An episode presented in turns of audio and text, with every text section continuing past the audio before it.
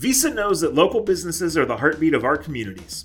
Whether they're our corner stores, our coffee spots, or our favorite shops, local businesses have always been there for us. They remember our orders, they call us by name. They're always giving back, making a difference, going that extra mile to support us and our community. Right now, more than ever, local businesses need our support. So now it's time for us to return the favor. The next time you go shopping, make the choice to shop at a local business. And look for the contactless simple Tap to pay with a contactless Visa to help support your community because where and how you shop matters.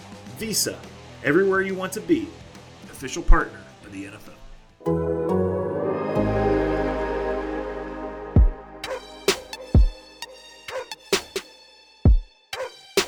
This is the Civilized Barking Podcast with Zac Jackson.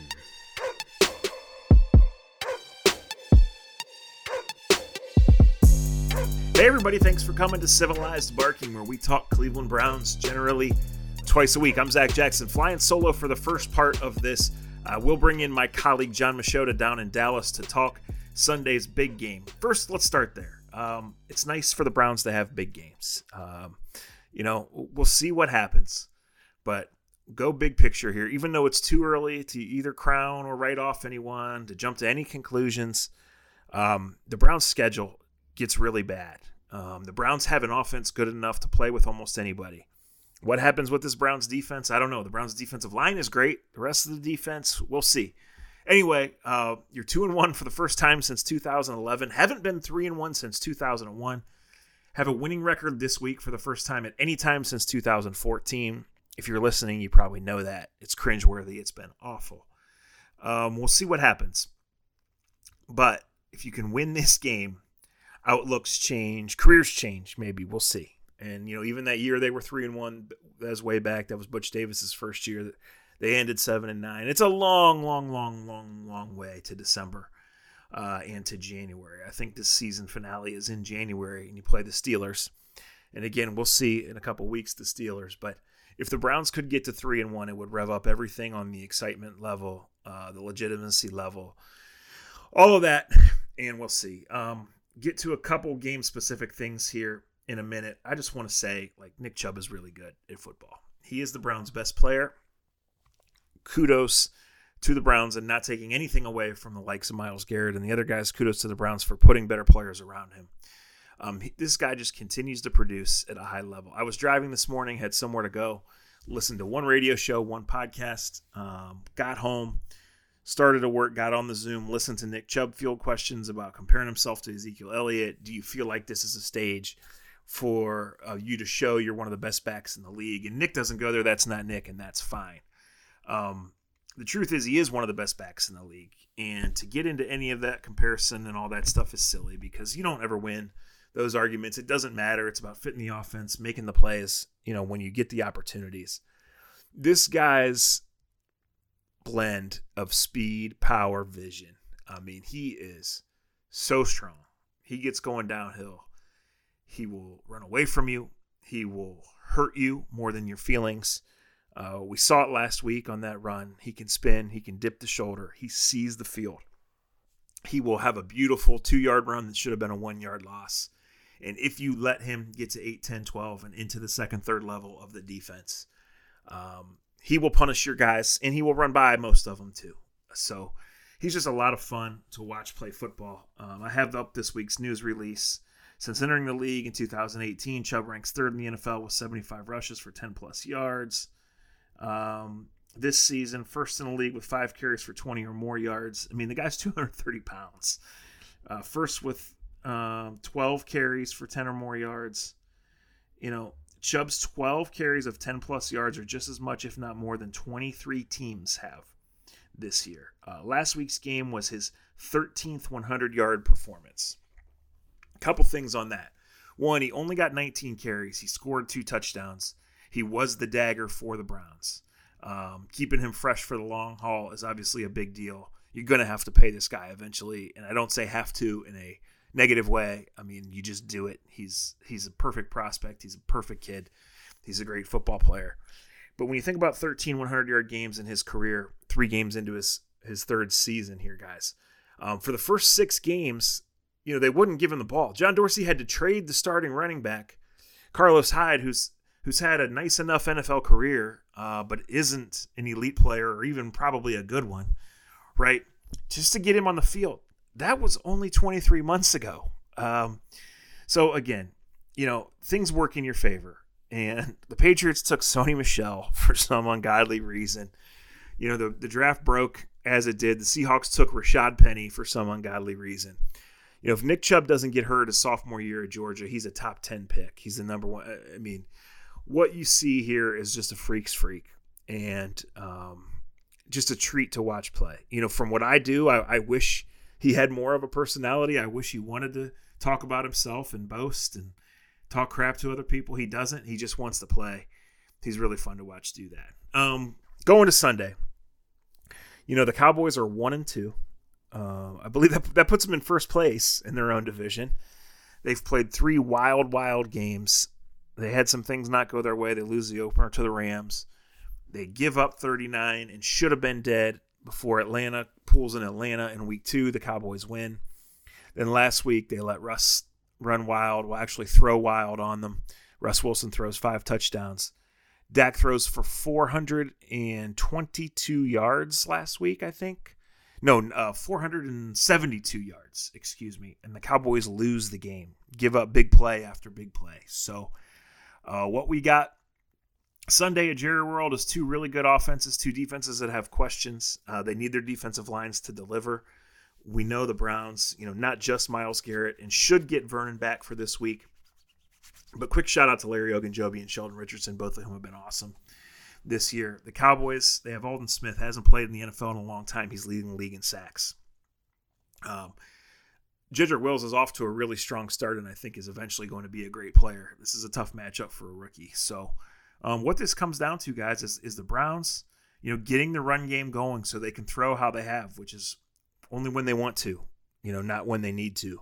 So they can use both backs so they can um, kind of win the time of possession, you know, let Baker be efficient and let Chubb and Hunt just eat. So if they can do that and keep keep the guys at bay, we'll see. They're going to need a tackle.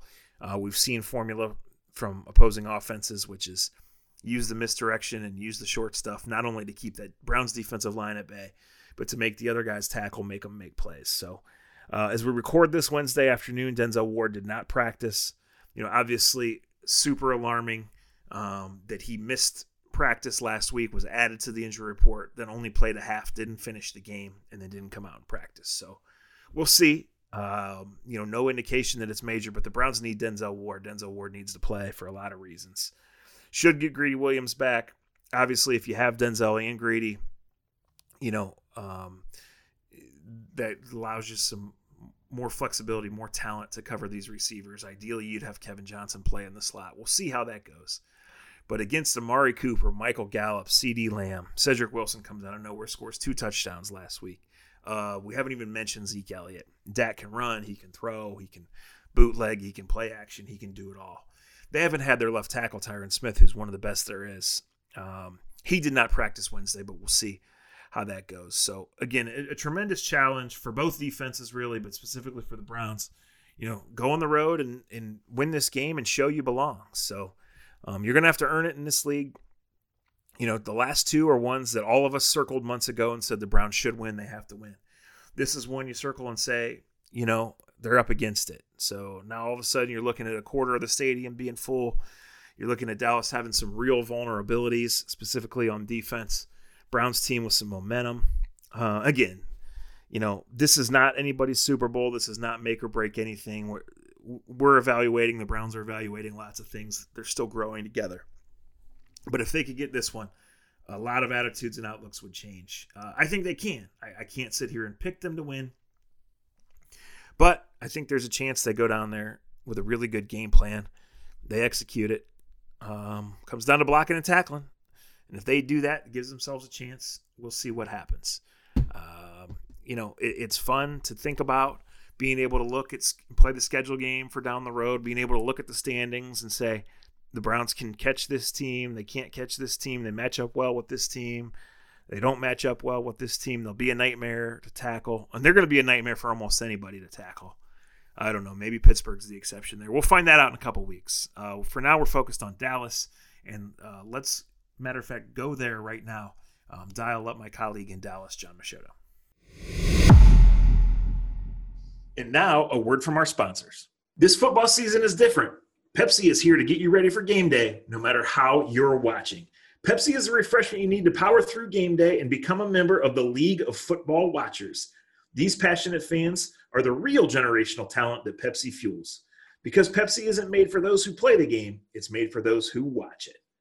Go to madeforfootballwatching.com to check out the latest football watching content from Pepsi. Looking for an assist with your credit card but can't get a hold of anyone? Luckily, with 24 7 US based live customer service from Discover, everyone has the option to talk to a real person anytime, day or night. Yep, you heard that right. You can talk to a real human in customer service at any time. Sounds like a real game changer if you ask us. Make the right call and get the service you deserve with Discover. Limitations apply. See terms at discover.com/slash credit card. All right, as promised, we go to Dallas as the Browns will on Sunday. My guest now is my colleague at the Athletic Dallas. He is Jon Machota. John, thanks for joining me. No problem. Good to talk to you. Yeah, um, this is an interesting game for many, many reasons. Uh, I've been fortunate enough to watch probably eight or 10 of the Cowboys' 12 quarters. Um, never a dull moment, never a dull drive, obviously you know, the number that jumps off the page, even for anyone doing three minutes of, of research into this game, is Dak Prescott 922 yards in two games. Um, you know, uh, history says you can't keep up this pace, but given the talent around him and given the Browns' defense, I mean, might he keep it up for at least one more Sunday? It's possible. I will say that there there's one particular player over on the Browns defense that is just going to strike fear into all Cowboys fans. And even though Myles Garrett grew up just down the street from AT&T Stadium, it's not him, it's Adrian Clayborn because of what he did against the Cowboys when he was with Atlanta in 2017 and he had 6 sacks because they didn't adjust properly to not having Tyron Smith. And so they went with Chaz Green as their left tackle and it was a disaster. And so that was a new, different coaching, you know, regime. There's a new coach in there right now, um, but that is going to be a popular storyline, at least amongst Cowboys fans, is just because of the fact that what he did. I mean, he like had like the just almost had the NFL single game record. I think he was one off of what Derrick Thomas's record. I mean, Cowboys fans do not forget that. That is their biggest nightmare. I feel like of the last probably four or five years in terms of just like an individual regular season game. And so, um, yeah, the Cowboys. It, it's interesting because they're not. They're they're obviously very explosive on offense, and and they can score points with just about anyone in the league. The problem is they can't stop anybody. And you know, I know Baker hasn't thrown for over 300 yards since you know last season. I think it was like week 11 or 12. I looked it up, and uh, I would say right now I predict he throws for over 300 yards against his defense. I don't know that the Browns win, but I I think this is going to be a game where he's going to look good against the secondary. I think he's going to challenge this secondary you know, with with Landry and Odell, just because they just haven't been good on the back end. I mean, the big plays have been there. That's the one major difference, even though it's only been three games with Mike McCarthy. That has been the biggest difference we've seen from the Jason Garrett eras. The Jason Garrett teams, you could dink and dunk on them and put together long drives, but they would not they wouldn't give up the the huge plays. And if they did, it was very rare. This defense, I mean, there's just been guys running wide open against this secondary. Just, I mean, missed assignments, things like that they're, clearly their their changeover to the new defensive scheme under new defensive coordinator Mike Nolan. Um, that's the part right there that that's where COVID is really hurting them, where they didn't get that offseason with the extra time to work with the new coaching staff. They didn't even have OTAs, obviously, mini camp and all that, and then no training camp and no preseason games. Their defense, it's going to take a while before them to get to a level where you know the, the Cowboys can consistently compete with some of the best teams in the league. Well, we certainly know that up here because the Browns change coaches and coordinators every single year. Um, so they're kind of going through that too. Um, I was about to go to the defense. So you mentioned the assignments. You know, they've obviously they've played some good quarterbacks and good talent too. So what is the one thing that sticks out? Um, you know, maybe is most pressing or or even most fixable uh, for that defense. You know, headed to this week. I'd say the most fixable thing is that they've gotten they got decent pass rush against Russell Wilson, but I think that'll improve because you know Demarcus Lawrence hasn't had a sack yet, but I mean the pressures are there, and, he, and he's been a really good run defender. He's been dealing with a knee injury; he didn't practice today, but I, I anticipate him playing in that game. And then they they added Everson Griffen late eh, free agency ad, and so he too. I mean, he's a good example too of, of it just if they would have had a preseason and a normal training camp, I think he'd be a little bit more caught up than what he is. And so he's kind of just feeling his way out now. Uh, this is the first time in, you know, the last 10 years he was with the Vikings. And so this is the first time he's with a new team. You can tell that he's not quite there yet, but it's coming. And then the same thing with the fact is that Randy Gregory uh, is a guy that in a few weeks he'll be able to return. So the pass rush is there because on top of that, then you have the NFL sacks leader, and Aldon Smith, who it, it, absolutely makes no sense that he took four years off of football and has just played the way he has r- right off the bat. So that I see improving.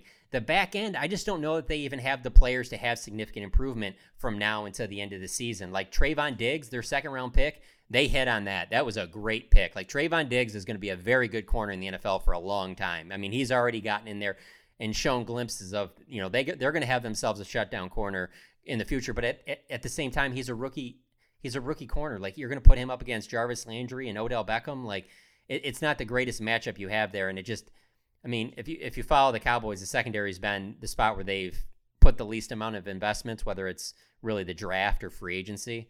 And so you know that you're basically you reap what you sow. You know you have a really good offense because that's where you're putting all your investments at. And so the defense has been behind and you know, they need that secondary to play better. I just don't know how much better that with the personnel they have, they can be between now and the end of the season.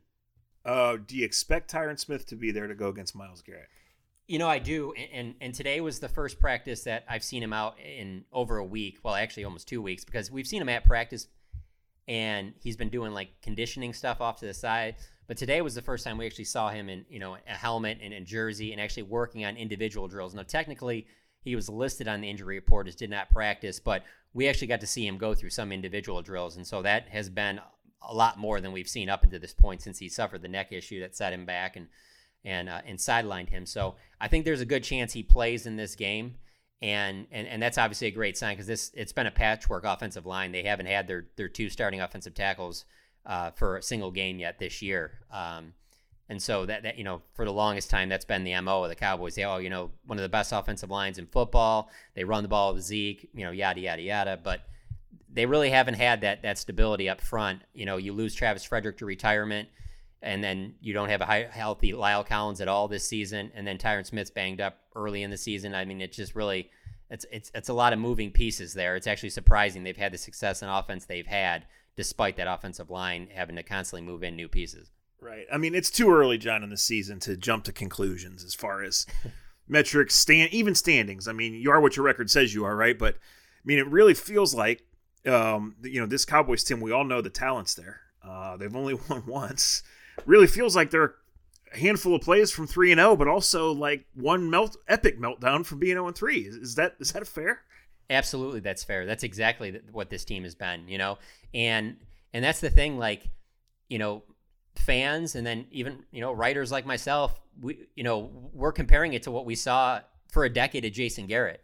And it's not really fair to do that just because again the, usually new coaches get an extra off season extra time in the off season as obviously you guys you know and and not to have that off season it just it, it set it's I believe and I think a lot of these coaches would say it sets those teams back like the Browns like the Cowboys far more than any of the I mean you you saw the Saints you know, Sean Payton was like, no, we're not even going to worry about having guys at the facility show up when training camp starts. Like, yeah, you can do that because Sean Payton's been there forever. You know, it, it's it, it, takes time to have a new coaching staff come in there. The one thing that's helped the Cowboys in offense is that Mike McCarthy kept their offensive coordinator and Kellen Moore on staff. So while they're not doing everything exactly the same as they've done in years past, they're they're at least able to build on something that they have there. And obviously, they add in a, in a rookie like CeeDee Lamb, and he's hit the ground running. So there's a new piece there. But for the most part, at least there's continuity there. On defense, it's completely different. They're doing three four looks, which doesn't fit Everson Griffen, doesn't fit Demarcus Lawrence, and then on the back end, you know, the the, the big knock on the on the Cowboys secondary was not only did they not get turnovers, but they're real vanilla on the back end, predictable. And now they've gone to they switch it up a lot more. They'll, they'll, switch from man to zone coverage on the back end, and you can tell the guys aren't completely acclimated to knowing exactly where they need to be at all times. And so when you have a good quarterback that can just, you know, all it takes is one or two times for you to be off, and that's seven, and and all of a sudden you find yourself in a hole. But yeah, you're absolutely right. This easily could be an 0 3 team, but technically they could they could possibly be 3 and 0 right now too. Um, can they tackle Nick Chubb, and might they sell out to do so? It's going to be interesting to see that because you know Leighton Vander Esch is is who I think is their best linebacker. He's not going to be playing in this game. He's out for a while now. So you got Jaylon Smith and Joe Thomas, and uh, you know Jaylon Smith has had some flashes where you know I mean made, made the Pro Bowl this past year, and you know Jaylon's a guy that would have been a top five, top ten pick coming out of the draft in 2016 if not for you know his horrific knee injury that he had uh, at the end of in his final college game in the Fiesta Bowl against Ohio State and so it took him a while to get back, and, and he's gotten back, but he's not all he's he's not exactly the same dynamic player he was at Notre Dame. He does a lot of things very well, um, and and one of the things is coming up in the box and making tackles. It's when he's moving sideline to sideline and in pass coverage is where you uh, he can kind of be exposed at times, but. Running downhill, he is a sure sure-handed tackler. I mean, he can he can make plays. Uh, you know, they got two solid defensive tackles and, in Trysten Hill that, and Terry Poe that play a lot. So they should be at least solid against Nick Chubb. But I mean, I've seen Nick Chubb play. I mean, he's he makes a lot of people look silly. So I can't sit here and say that you know they're just going to shut it down. I, this isn't a defense that you know you're going to say, oh, they, they absolutely they start with stopping the run and then you might get some pass yards against them. No, you can probably run on them pretty decently right now too. So uh, I, I'll say this from from your guys' perspective: if the Browns don't have success on offense, even though it's a road game, you know, there's reason for concern. They should be able to have. I'm not again like I don't know that that guarantees they'll win the game, but I think they should be able to put up yards running the ball and throwing. So John, the line is four and a half, which sounds about right to me. Um, the total is 55 or, or maybe even higher in some spots as I glanced this afternoon. You know the Browns have never played a game with a total that high. I didn't know that. yeah, so the Cowboys play every week, but th- this is the highest total the Browns have ever played. And I mean, I, I look at it and, and I, I, think in many ways these teams are mirrors of one another. Obviously, they're they're better in some areas and weaker in others, but I mean, you just have loaded offenses and you have really shaky defenses, not only from personnel standpoint, but just learning. And um, I will not be surprised if it takes 31 or more to win this game. I yeah no, I agree with you. I, I think it does. Uh, uh, if this game was in Cleveland, um, I'd I'd be feeling pretty strongly that that the that the Browns would win. Um, it just with them playing in in Arlington and coming off of the game they just had, and I really do get the sense from the players we do get a chance to talk to that you know they feel like they should be more than what their record says they are right now. Like they they do feel like, especially on offense, that you know th- that they have a chance to be one of the better teams in the NFC. And so I think you're going to see a motivated bunch. And, and, an interesting aspect of this too is that so this will be the Cowboys' second home game, and in their first one two weeks ago, they had a little over 21,000 fans there. And judging by what Jerry Jones said on the radio uh, yesterday morning, the expectation is to have more in this game. So is that 25,000? Is that 30,000? And the only reason I bring that up is because I do think it was somewhat of a factor in that in that comeback against the Falcons. I mean, I, for a stadium that can hold up to 100,000, a little over 100,000 with standing room only. I mean, even 21,000, like it got pretty loud in there at times. And and when you compare it to what you know some of these other road environments are, obviously, when I have any fans in the stands, like I do think that that can help to a certain extent. And what else is interesting is that Mike McCarthy has never lost at AT&T Stadium. I mean, he's he was the Cowboys' kryptonite. He was the Packers coach. He won obviously the Super Bowl with the Packers was played in that building. And really, by all by everything I saw early on, they they should have got the doors blown off by the Falcons, but the Falcons let them hang around. So somehow Mike McCarthy just continues to find ways to win at AT&T Stadium. So with all that mixed in there, that just little things to keep an eye on in this one. Yeah, so the Browns' only previous road game uh, was zero fans in Baltimore. Now they had zero chance to win that game, regardless of where it was played, considering it was Week One and all that was new. But um, that is a potential element. I mean, I, I kind of look at it like this: like they're probably going to have to throw unless Chubb just goes crazy. Um, you know, they should be much more comfortable doing it. And then in the fir- in the last two weeks, in the first half specifically I think Kevin Stefanski has probably thrown more than he even needs to, uh, you know, to kind of open things up. And you tell me about the this Cowboys having issues in the secondary personnel and alignment wise. Um, the Cowboys have seen Odell Beckham go nuts on him before, so maybe we see it again on Sunday. Yeah, I mean it's it's completely possible. Uh, you know, if especially especially this this past game, if you know it's Russell Wilson, if he's just throwing some dimes and and you're in good position hey, you know, you tip your cap to him. he was just thrown to some wide open wide receivers. And I'm not saying it was every play. I mean, there was definitely times where the secondary held up and even led to a couple of coverage sacks. So it's not like it's awful all game. But the thing is, is that, you know, I mean, with the way the NFL is, if, if you can just find two or three times in a game where the defense misplays something and there's just a guy running wide open, I mean, we saw it in the Falcons game too, you know, that's not good. You know, that that's that's how these games get out of hand early. And and that's the thing that you that you are concerned about when you have big play wide receivers. Because frankly, I mean, from afar, you know, I don't study much of the Browns just because the Cowboys rarely play them. But right. you know, on paper, I mean, there's a lot of talent there, and so it's certainly not some team that you can sleep on and think, oh yeah, you know, we'll just show up and. Uh, you know, whatever. It's the typical old Browns or something like that. I mean, they have weapons there that can that can really exploit a defense that's not not communicating. I mean, Mike Nolan said that the the big problem was just guys didn't have their eyes in the right spots, things like that. So I'm interested to see what this defense looks like against against the Browns in this game. If, if they pare things down even more, they, they maybe they go a little bit, you know, more of an even simple game, simpler game plan than they did this past week. But you know, if, if Baker Mayfield's on his game and, and Odell is on his game, I know that they haven't clicked to the level that Browns fans were expecting up to this point. But you know, if it happened on Sunday, I wouldn't be surprised. Um, want to go a little bit big picture here before we get you out of here. Um, you just mentioned it. These teams only play once every four years. And frankly, they've existed in different stratospheres where the Cowboys, whether they're good or bad, they're always out in front of you. The Browns have been so bad, they've been so far off the radar. So we certainly know um, about the Cowboys here. And I certainly think a lot of people in Ohio follow the Cowboys for Zeke Elliott, right? And, and just for seeing them all the time. Why didn't they re sign Dak? And, and where do you think that goes?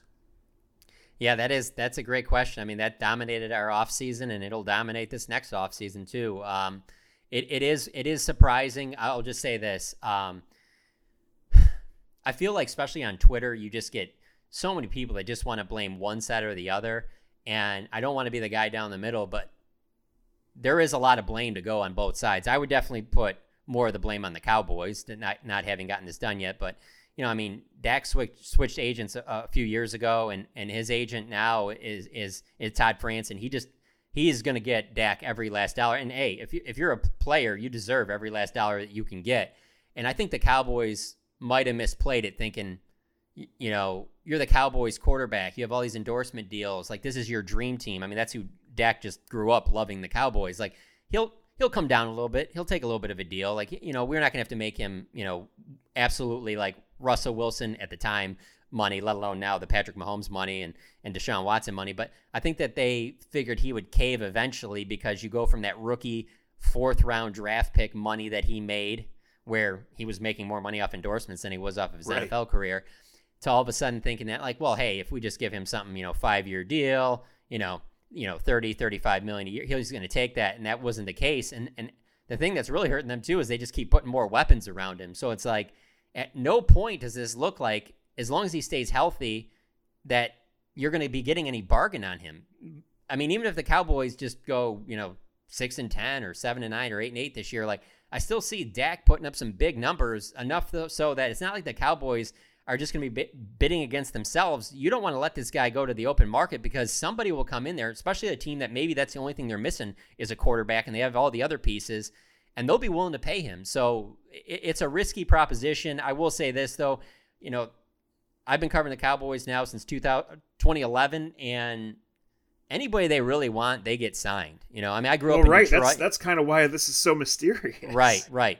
I, I grew up in Detroit, and you know, following the Lions for most of my life. You know, it, it's not uncommon to, this, to think that a star player would sign with another team if given the chance. It's like you know the, the Lions don't have that cachet. They don't have that that type of marketability or even the winning, obviously. But you know, with the Cowboys, they've you know when they've really wanted a guy that I mean they've paid. I mean this team alone, you know, they paid Demarcus Lawrence and Zack Martin and Tyron Smith and La'el Collins and Jaylon Smith and Ezekiel Elliott and you know they, they haven't been shy about paying their players. So eh, because of that, inevitably I see it getting done, and and they just you can't sit there and roll the dice on well, we'll let him go. We'll find another quarterback. I mean, you just look across the league; it's so hard to find a, a really good quarterback, and and they've been ridiculously lucky. To, the last two that they've literally fallen into, Dak late in the fourth round, and then Tony Romo as an undrafted rookie free agent. You cannot bet on the fact that you think you're going to do this a third time in a row. So I, I don't see them letting him go. I know that there's some people like down here that'll float out these possibilities that the Cowboys aren't as in love with him as they're saying. I, I have n- been given no reason on the record, off the record conversations to think anything different other than that they absolutely love Dak Prescott and they want him to be the quarterback for his entire career down here. Well, you kind of answered why I was asking. I mean, sometimes the cool kids say something slick and they say asking for a friend. I mean, I'm asking for the Browns. Um, I mean, let's just be honest about the Browns situation. Like they've been, they've been aggressive. They've turned the talent curve. They think they can make the playoffs. They're not going to win the Super Bowl with this team. They think they can make the playoffs, and maybe they're right. And for as much as they would love for Baker to be the guy that they haven't had in 30 years, uh, if he's not, you know, they're going to make that decision relatively soon. And they have maintained the flexibility to go and do that. So I don't expect it to happen. But, you know, over these next six, nine, 18 months, Jon, I mean, we don't know what's going to happen with Dak, with Matt Ryan, with Aaron Rodgers, right? So um, it, it hangs over everything. And listen, if the Browns go down there and win on Sunday and Baker plays well, Browns fever will be turned to 500 here, and people will be making reservations. Um, and, but and this is the nature of the NFL, right? This is why it's so popular. If the Browns go down there and lose 34 to 24 because they run for 200 yards and Baker can't, you know, throws a pick at the end while they're down four and driving, right? Um, that's not going to bode well, especially if they end up missing the playoffs by one game. So, you know, there is a lot at stake here. The Browns are not, I guess, you know any any winning is not typical of the Browns, and I don't know if you know this or not, but they have a winning record for the first time since 2014 at any time since 2014. But like the winning window, even though this is a first year GM again, even though this is a first year coach again, the winning window is open. Uh, they belong on the field with the Cowboys, right? Like they they belong on the field with a lot of teams. Um, and, and we're just kind of waiting to see, you know, how it comes together. Do they actually stick with something for once? And to me, the biggest part of that is do you have your quarterback? Yeah, that's interesting uh, from the Dak perspective because of the fact that you know I, I can I see where you're coming from. That team is built to win, no no question about it. And if you don't feel like you have the quarterback, you're definitely going to have to find. I mean, in a way, I feel like that's because the, the the situation this one's compared to with Dak so often is is Kirk Cousins. Just I mean, the franchise tags they gave him, and then eventually he leaves Washington and. Uh, as everyone knows, Washington hasn't been very good ever since. Not that they were really great with him, but they obviously sure. better off than they than they have been. And then he goes to a team in Minnesota who, you know, they had all the other pieces, and so I certainly could see that for Dak. I will say though, um, even if they don't get a long term deal done this offseason, I do think the Cowboys will put the franchise tag on him again. And so he's getting a little over 31 million on the tag this year. I think it goes up to about 38 next year. And I think that they will pay that 38 to keep him. Um, so even if it doesn't get done this offseason, I still think Dak is a Cowboy the following season. And and then maybe if things got crazy that following season, then maybe they let him go and trying to go in another direction. But uh, I, I just I don't think that they let they go in another direction this this upcoming offseason. I think I think that they brought in Mike McCarthy, who's obviously been a quarterback guru. Uh, he's worked with some very good quarterbacks, obviously in his career. And I, I think that they think he can take Dak to even another level. So I don't think they would do that off just one year. I think that I think Dak's here at the very minimum, enough, at least one more after this. But even with that said, I, I still would be stunned even if two, three years from now he's not the Cowboys squad. I just think that it's just such a perfect fit for what they what they want, how they've built this team, the type of leader he is, just the message it would send to the locker room if they didn't bring him back. So uh, it wouldn't be a good situation. Well, Sunday, uh, noon Dallas time, 1 o'clock here in Cleveland. It should be a wild one at Jerry World, Browns and Cowboys. Jon Machota, thanks for joining me. Thank you guys for listening to Civilized Barking. Uh, we'll be back after Sunday's game with a podcast sometime between Sunday and Monday. We'll have you covered, as always, on the Athletic app and theathletic.com. Talk to you soon.